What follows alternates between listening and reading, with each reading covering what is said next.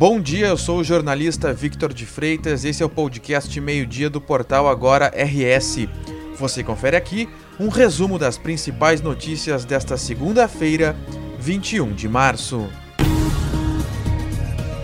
O outono começa com temperaturas amenas no Rio Grande do Sul. Também há previsão de pancadas de chuva. Amanhã foi de frio em todo o estado, principalmente na Serra, na Campanha e na região sul. A partir da tarde, o ingresso de ar quente e úmido vai provocar a elevação das temperaturas e a maior variação de nuvens. Em algumas regiões, a nebulosidade vai predominar, provocando pancadas de chuva ou garoa, sobretudo na fronteira oeste e no litoral norte.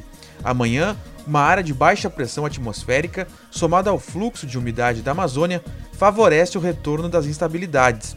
Com isso, existe a possibilidade de temporais isolados na metade oeste do estado e na região sul.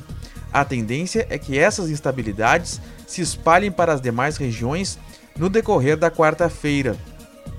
Segundo o Instituto Nacional de Meteorologia, o I N M E T, no período do outono como um todo, as chuvas são mais escassas, especialmente no interior do Brasil.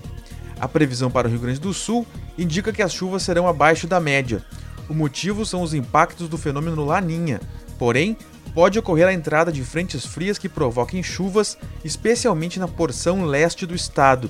O I N M E T informou que a temperatura do ar na região sul deverá prevalecer próxima e acima da climatologia do período, porém, não se descarta a possibilidade de haver a incidência de geadas, principalmente em áreas serranas, à medida que se aproxima do inverno.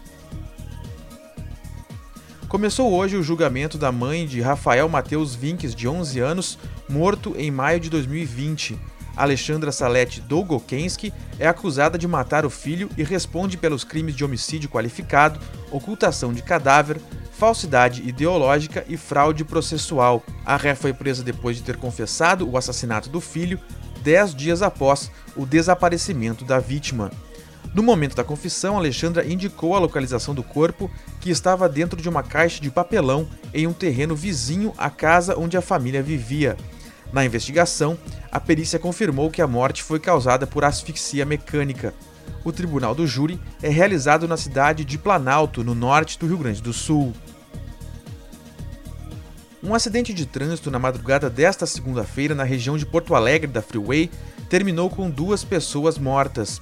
Segundo a Polícia Rodoviária Federal, as vítimas estavam em um caminhão utilizado na manutenção da pista. O veículo realizava esse serviço quando foi atingido na traseira por um caminhão de carga. As duas pessoas que faziam os trabalhos morreram na hora. O nome das vítimas não foi divulgado pela P R F. Até o fechamento desta edição do meio-dia, as duas pistas da Freeway nas proximidades da Arena do Grêmio, no sentido Porto Alegre interior, estavam bloqueadas para o atendimento da ocorrência. Um Boeing da China Eastern Airlines, que transportava cento e trinta e duas pessoas, caiu nesta segunda-feira no sul da China. A informação é da Agência de Aviação Civil do país. Não se sabe ainda o número de vítimas ou de possíveis sobreviventes. A aeronave fazia o trajeto de Kunming para Guangzhou. A queda aconteceu em Guangxi, na região montanhosa do sul da China. Segundo a rede de T V estatal chinesa, depois de cair, o avião causou um incêndio nas montanhas. A T V estatal chinesa informou também que a operação de resgate já está a caminho do local do acidente. Este Boeing de modelo sete três sete oitocentos tem um bom histórico de segurança nos voos. A empresa disse que está apurando informações para investigar o caso. Esta edição do meio-dia chegou ao fim, mas você fica sabendo o que acontece no estado em agora no r s ponto com. Obrigado pela companhia e até o meio-dia de amanhã.